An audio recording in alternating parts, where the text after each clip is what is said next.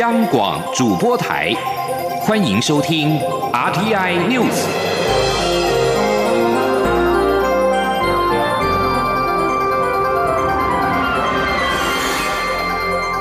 听众朋友您好，欢迎收听这节央广主播台提供给您的 RTI News，我是张顺祥。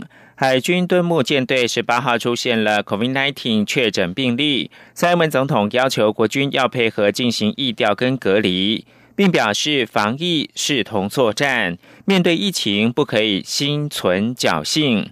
蔡总统在脸书发文强调，疫情挑战还在，请国人勿松懈，务必配合中央流行疫情指挥中心指示，确实做好维持社交距离，并且遵守相关规定，保护自己也是保护别人。外界担忧。曾经亲临军港迎接舰队官兵的蔡英文总统，是否因此陷入到染疫危机呢？对此，国防部十八号强调，舰上的官兵既未下船，总统也未登舰，绝无染疫风险。央广记者吴丽君的采访报道。针对海军敦睦舰队三月十二号到十五号造访博流后，于四月十八号爆发武汉肺炎境外移入疫情，三艘军舰上的七百多名官兵将因此集中检疫隔离。不过，由于蔡英文总统曾在舰队官兵四月九号返国后亲往军港迎接，外界担忧总统是否因此陷入染疫危机。对此，国防部副部长张哲平十八号在中央流行疫情指挥中心记者会上强调，当时舰上官兵既未下船，总统也未登舰，因此绝无染疫的风险。他说：“第一个，当初规划这个行程的时候，就有考到疫情的风险，所以我们在当天的行程上都是舰上的官兵没有下舰，蔡总统没有登舰，然后都保持至少五公尺以上的社交安全距离，跟他们挥手致意，然后就离开了他们停泊的港口。所以说，蔡总统这个方面是没有任何有关遭感染的这个隐忧。此外，由于参谋总长黄树光也曾在四月十五号参加登陆舰队结训典礼。”同样被外界质疑染疫的可能性。对此，国防部发言人史顺文也表示，总长将自我健康管理十四天。他说：“总长在四月十五号参加敦睦舰队的结训典礼哦，基本上是跟官兵是有一段距离哦，而且没有直接肢体的接触。那至于说我们的政策，也就是从宽认定，从严来管制，所以现在总长以及相关长官呢，目前也都会做自我健康的管理。”面对媒体指出，博流迄今仍是零确诊，为何会认定这次的军舰疫情？是造访博流所致。中央疫情指挥中心指挥官陈时中则对博流及其他东南亚国家的检验能力持保留态度，高度怀疑有潜藏病例存在，因此才会决定从二十一号零时起，凡自东南亚返国者，比照欧美地区，需先通报家有长者、幼童与慢性病患，一律入住防疫旅馆。中央广播电台记者吴丽君在台北采访报道：海军敦木舰磐石舰上面首度爆出三名实习生跟军人在三月十二到十五号造访博流之后，于十八号确诊俗称武汉肺炎的 COVID-19。中央流行疫情指挥中心随即宣布。即日起，针对与这三名个案同队的三艘军舰七百多名的官兵跟学生展开疫调，其中离舰休假者需入住集中检疫所隔离检疫，另外在舰整备者则是不得进出。记者吴丽君报道。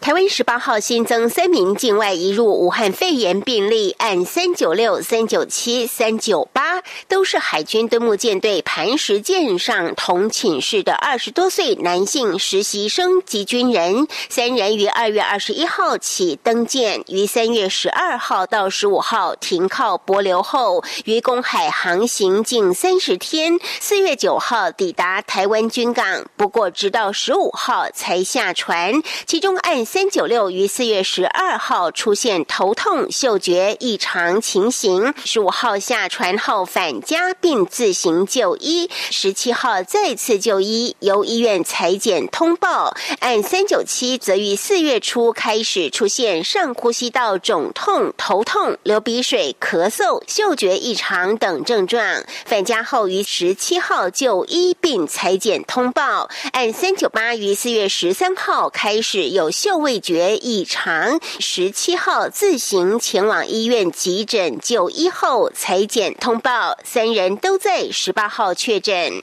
指挥中心指挥官陈时中随即宣布，将针对这三名个案同队的三艘军舰七百多名官兵及学生展开疫调，其中离舰休假者均需于十八号傍晚入住集中检疫所，在舰准备者则不得进出。陈时中说：“那所以在昨天晚上将近九点的时候，我们就得到第一例确诊的情况，所以我们就立刻请国防部这边通知全员已经在外面休假回家，在家里或在外面的所有学员在家隔离，不得外出，并由军方漏夜安排交通，并于今日下午五点全部要入住集中检疫所。那另外在建准备的规定就。”是不进不出。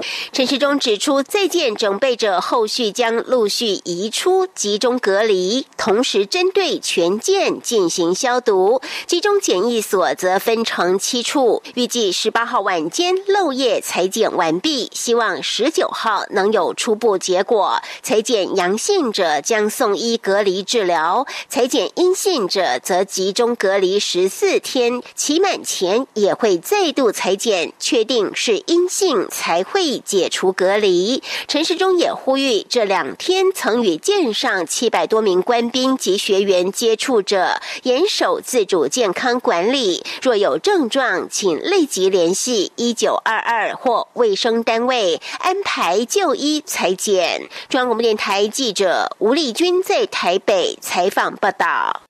国防部表示，为了确保国军战力完整，即日起，国军跟国防部内所有人员将全天佩戴口罩，并持续落实每天两次体温量测等防疫的措施。国内爆发首起 COVID-19 军舰群聚的事件，目前已经知道有三名的军舰官兵确诊。指挥中心专家咨询小组召集人张尚纯表示。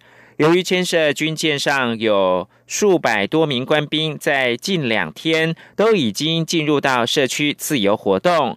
若后续确诊人数越多，可能造成社区传播的压力就越大。记者江昭伦报道。指挥中心十八号宣布，国内新增三例武汉肺炎境外移入，三人都在国军某舰队实习及训练。该舰共三百三十七人，四月九号返国，并在船上隔离六天后，十五号下船返家。十七号晚间九点确诊首例后，与该三名个案同队共有三艘军舰，官兵及学生合计七百多人紧急召回，安排十八人入住集中检疫所进行隔离，且完成裁剪。检验结果预计十九号公布。由于军舰上的官兵十五号就下船返家，十六、十七号两天时间可能进入全国各地社区活动。指挥中心专家咨询小组召集人张尚纯表示，军舰上染疫人数多寡，要看军舰上的防疫做得多彻底，相关疫调和筛检结果会反映出来。但军舰上确诊人数越多，代表台湾社区防疫的压力就越大。张尚纯说：“这群人风险固定在那里，他就是要观察十四天有没有发病，那有有任何症状，我们就一定要再裁剪嘛。所以他们的风险已经固定在那里了啦。”那对社区当然是说，如果有越多的确诊个案，对社区的压力当然越大。张尚纯表示，台湾虽然连续几天没有本土个案，但是谁也无法保证百分之百没有境外移入，或是突然出现像军舰官兵染疫的情况。所以，台湾的防疫工作还是要时时刻刻提高警觉，不能大意。中国电台记者张昭伦台北采访报道。COVID-19 全球大流行，前卫生署长杨志良近日多次表示。台湾确诊者少，代表具有抗体者也少，不利疫情感染的控制。中央流行疫情指挥中心指挥官陈时中十八号坦言，这确实是一项隐忧。但也不可期待透过大幅的民众染疫来增加免疫力，只能够寄望疫苗尽快的问世，让国人的免疫力增强。陈时中表示，台湾因为社区感染人数少，想要逐步的恢复正常生活，需要思考如何建立好的社会秩序跟搭配筛检，这也是目前专家跟指挥中心关注重点。此外，有美国学者撰文比较两岸华人社会因应 COVID-19 疫情表现分析，认为台湾是靠自由民主体制击败病毒。陈时中表示，台湾的防疫是让人自由，让病毒不自由。透过落实社交规范防疫，加上台湾人民有良好的公民素质，因此到目前为止，防疫的策略做得还算成功。江昭伦的报道。美国学者迪森近日撰文比较两岸华人社会因应 COVID-19 武汉肺炎疫情表现分析，指武汉肺炎在中共暴政阴谋下成长，台湾却靠自由民主体制击败病毒。从结果显示，病毒的解药是自由。指挥中心指挥官陈时中十八号在记者会上回应此事，表示，台湾的防疫工作是靠着落实相关社会防疫规范，做到让人自由，让病毒不自由。截至目前为止，这样的策略还算成功。陈时中说：“整个对抗疫情，自由当然很重要，人要自由，那么要让病毒不自由。我们不要让人不自由，而病毒很自由。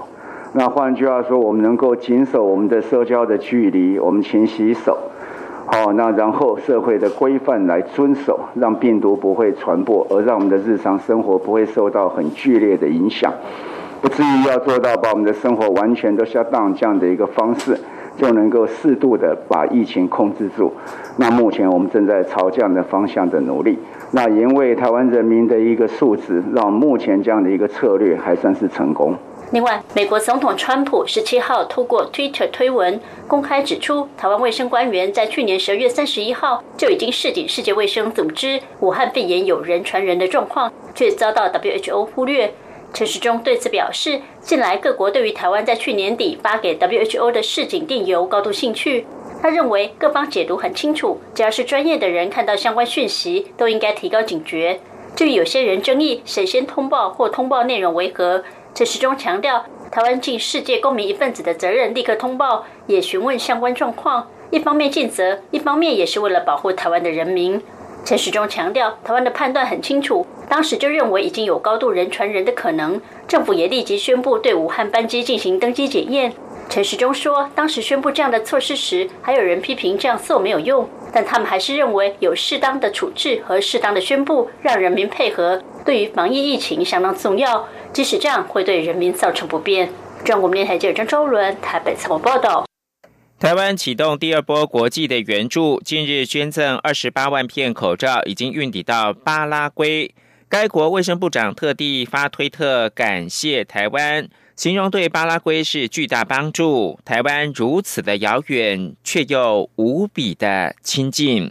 推文发布捐赠的照片，照片中的箱子贴满了台湾跟巴拉圭的国旗，上面写着“台湾 Help”，台湾帮忙。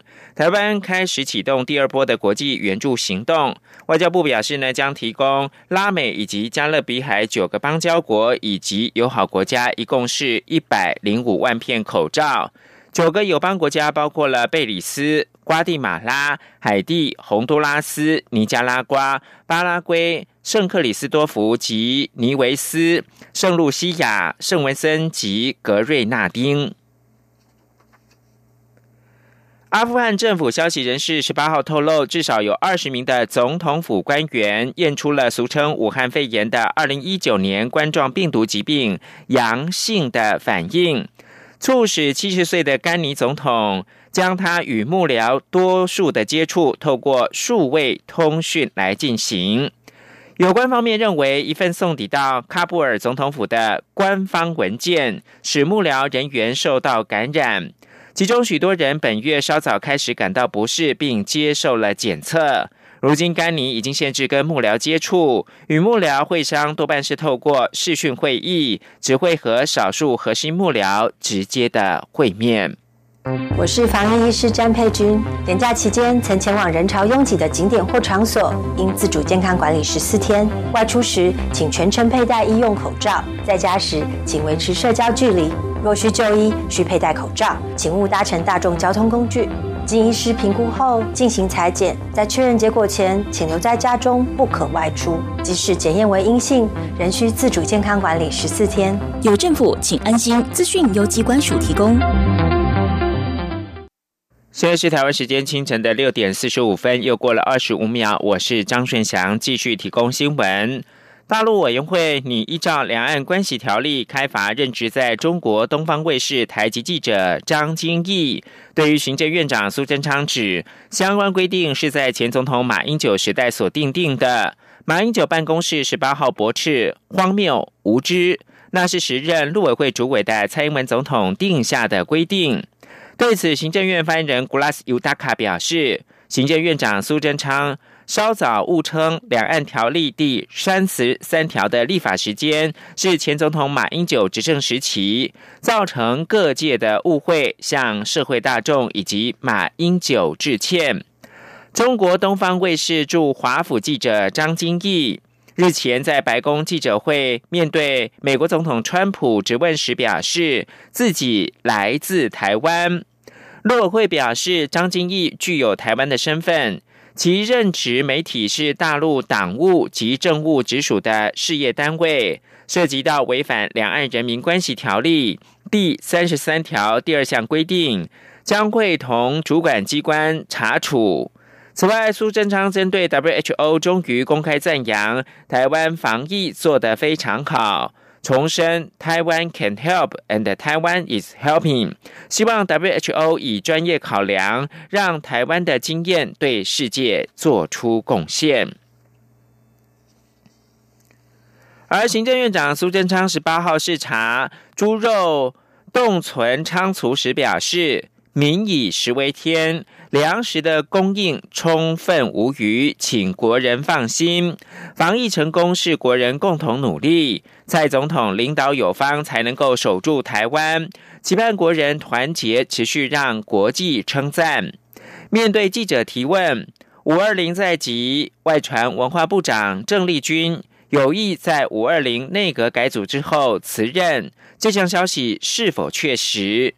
对此。苏贞昌则是否认，没有。现在我们只是专心在防疫。那蔡总统的第二任期就要开始了，内阁会依照宪政的精神跟步骤来走。现在还在全心全力防疫，还没有走到什么内阁改组这些问题。中国爆发 COVID-19，引爆供应链断裂危机。美日等国都出资呼吁企业撤出中国，试图要重塑经济板块。学者认为，美中经济对抗未来会更加的严峻，而且在后武汉肺炎时代将会形成新的经济秩序。这对台湾而言，将是机会跟挑战兼具，而且是机会大于挑战。政府需要把握时机，严拟正确的策略来趋吉避凶。央广记者谢嘉欣专题报道。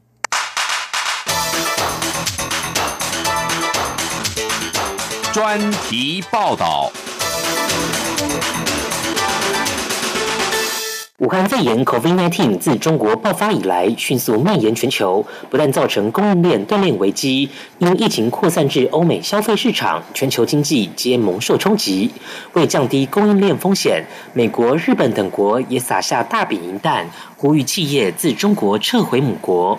学者分析，美日此举最主要来自于对中国的不信任感日益加深，未来美中之间的经济对抗只会更加白热化，并出现新的经济秩序，甚至美国可能重返跨太平洋伙伴全面进步协定，与伙伴形成 CPTPP Plus，来对抗中国为首的区域全面经济伙伴协定 RCEP Minus。台经院景气预测中心副主任邱达生说：“如果说连英国都想要加入 CPTPP 的话，五眼联盟只差美国而已，所以说美国也有可能回来继续主导这个机制。所谓的 RCEP Minus，其实就是说，现在我们看到，包括日韩，甚至在去年的印度哈，因为对中国的不信任，可能也慢慢的跟这个市场保持距离。因此，未来我认为说是 CPTPP Plus 对抗 Asset Minus。新经济秩序下，台湾机会与挑战兼具。在机会方面，台湾在美中贸易战开打时已掀起台商回流潮，可加大供应链自主能力，擦亮 MIT 的招牌；且在美中扩大对抗下，也增添加入 CPTPP 的可能性。值得一提的是，在美日等国带头助企业撤离中国下，有机会削弱各国与中国经济挂钩的紧密度。将来各国可能不用再碍于经济因素而处处配合中国。换言之，台湾渴望获得更多的合作机会与国际空间。中经院 WTO 及 RTA 中心副执行长李纯说：“就过去大家就跟中国利害关系太高了，所以没有人会替台湾着想，或者是替台湾考量到我们。”的艰困的处境。以美国为例或日本为例，他们企业所有人都跑去中国发展嘛？那当中国要祭出经济制裁的，这些企业主一定跟他们的政府说：“啊，你少跟这台湾的往来吧。”那现在如果这个程度降低了，当然我觉得空间会增加，中国跟其他国家说不的力量会衰弱。至于挑战方面，台湾在迎来台商回流潮的同时，也期盼能吸引外资前来投资，让台湾迈向高科技研发、高阶制造等中心。不过，如今美日皆向自家企业。招手也成为台湾在吸引外资投资、拼转型时的强大竞争对手。政府需推出更好的招商引资策略。另一方面，台湾未来虽有机会加入 CPTPP，但与此同时也将开放市场，届时国内企业恐掀起一波太弱留强潮。政府如何确保企业拥有足够的竞争力，也相当重要。面对母国召唤外资撤离。中国方面也可能祭出各种优惠措施，盼能将外国资本、技术、人才留在中国。而在双边拉扯之下，美日企业最后如何选择，仍有待观察。工商团体认为，中国仍是重要市场，企业站在营收角度难以说断就断。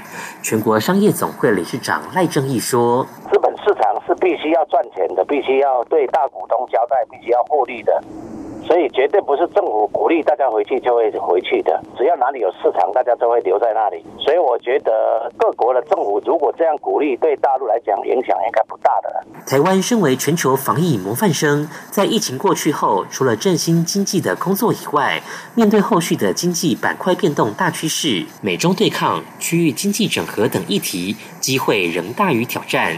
政府需以精准眼光，擘画对的策略，才能趋吉避凶，让台湾。继续创造新的经济奇迹。中央广播电台记者谢嘉欣专题报道。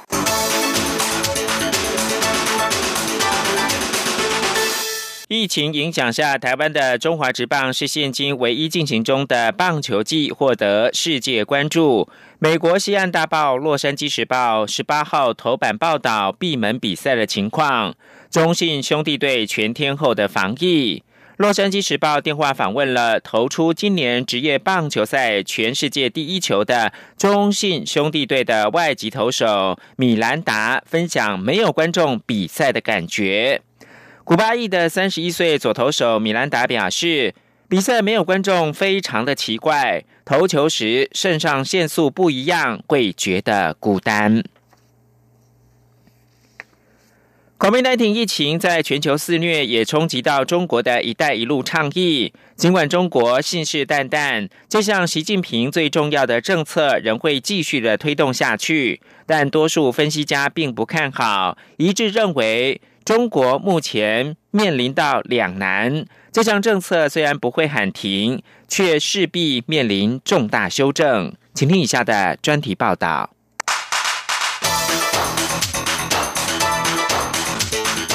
专题报道。俗称武汉肺炎的二零一九年冠状病毒疾病 （COVID-19） 去年底从武汉爆发之后，蔓延到世界各地，造成前所未见的严重疫情。各国封锁国境，限制民众待在家里，停止航班，关闭工厂、企业与学校，对全球经济构成重大打击。此种情势之下，中国国家主席习近平上台后大力推动的招牌政策，高达数兆美元的一带一路倡议，也无法摆脱这波考验。北京当局虽然极力表示“一带一路”倡议仍将继续推动，但多数分析家都不表乐观。即使中国学者也承认有其难度。中国人民大学重阳金融研究院高级研究员、国务院发展研究中心亚非发展研究所原所长周小金在中国网指出，全球疫情蔓延和金融动荡加剧，会进一步加剧“一带一路”沿线国家原本就存在的资本不足或是资金短缺的状况，并且在一定程度上影响到各国参与“一带一路”共建的能力与意愿。周小金提的是境外问题，而早在疫情爆发之前，中国的经济成长已经大幅减缓。中国统计局一月间发布，二零一九年中国经济增速放缓到百分之六点一，是近三十年来最低水平。疫情爆发之后，世界银行在三月底发布报告，预测中国今年的经济成长为百分之二点三，是四十四年来最糟的成长率。最坏的情况甚至可能进一步放缓到只有百分之零点一。在失业情况方面，今年二月，中国城市失业率跳升到前所未有的百分之六点二，大约五百万人因为封城而失去工作，到今年底可能增加到九百万人。在这种状况下，中国以对外巨额投资为主的一带一路还要继续走下去吗？布拉格经济大学国际关系助理教授加利向日经亚洲评论表示：“一带一路不会在这里终止，这对习近平的形象太重要了。”不过，随着经济萎缩，“一带一路”可能被转型并精简。中国以往到处撒钱的日子可能要画下句点，但习近平的声望仍然得保住。英国伦敦智库皇家国际事务研究所中国项目高级研究员宇杰也表示，在未来几个月，北京肯定会转而聚焦于增加国内消费，激励消费性产业，并确保对中小型企业的流动性，这是稳定国内就业的方法之一。因此，于杰指出，与“一带一路”倡议有关的对外直接投资将不再是中国政府以及主要国营企业的重点，而这些国营企业正是“一带一路”的主要参与者。希腊国际经济关系研究院亚洲研究所所长汤契夫在英文时事杂志《外交家》指出，“一带一路”最重要的就是来自中国的资金，但中国目前面临两难。一方面，中国经济衰退，国内迫切需要资金，人民难以接受政府不断在国外撒钱；另一方面，“一带一路”沿线国家因为疫情经济重挫，欧亚和非洲现在比以往更需求基础建设，因且需要来自中国的资金。根据亚洲开发银行估计，中国“一带一路”倡议中最重要的伙伴国巴基斯坦即将承受八十二亿美元亏损。泰国不但必须放弃今年百分之二点八的成长目标，还可能面临衰退。非洲也好不到哪儿去，而疫情似乎正要在卫生条件不佳的非洲扩大蔓延。整体来看，中国对“一带一路”的宣传吹捧推动，短期应该会较为微弱。即使未来重新推动，预料也会有所调整，但会如何调整？调整后的格局是否能够受到“一带一路”沿线各国接受？这些都是问题。另外，这项以基础建设为主的倡议，是否会让中国的疫情更容易蔓延到各国？而各国是否在资金和人力供应方面太过依赖中国，反而让本国经济跟着受到拖累？这是疫情爆发之后“一带一路”沿线国家有必要反思的问题。以上专题由编译黄启林撰稿，张旭华播报。谢谢收听。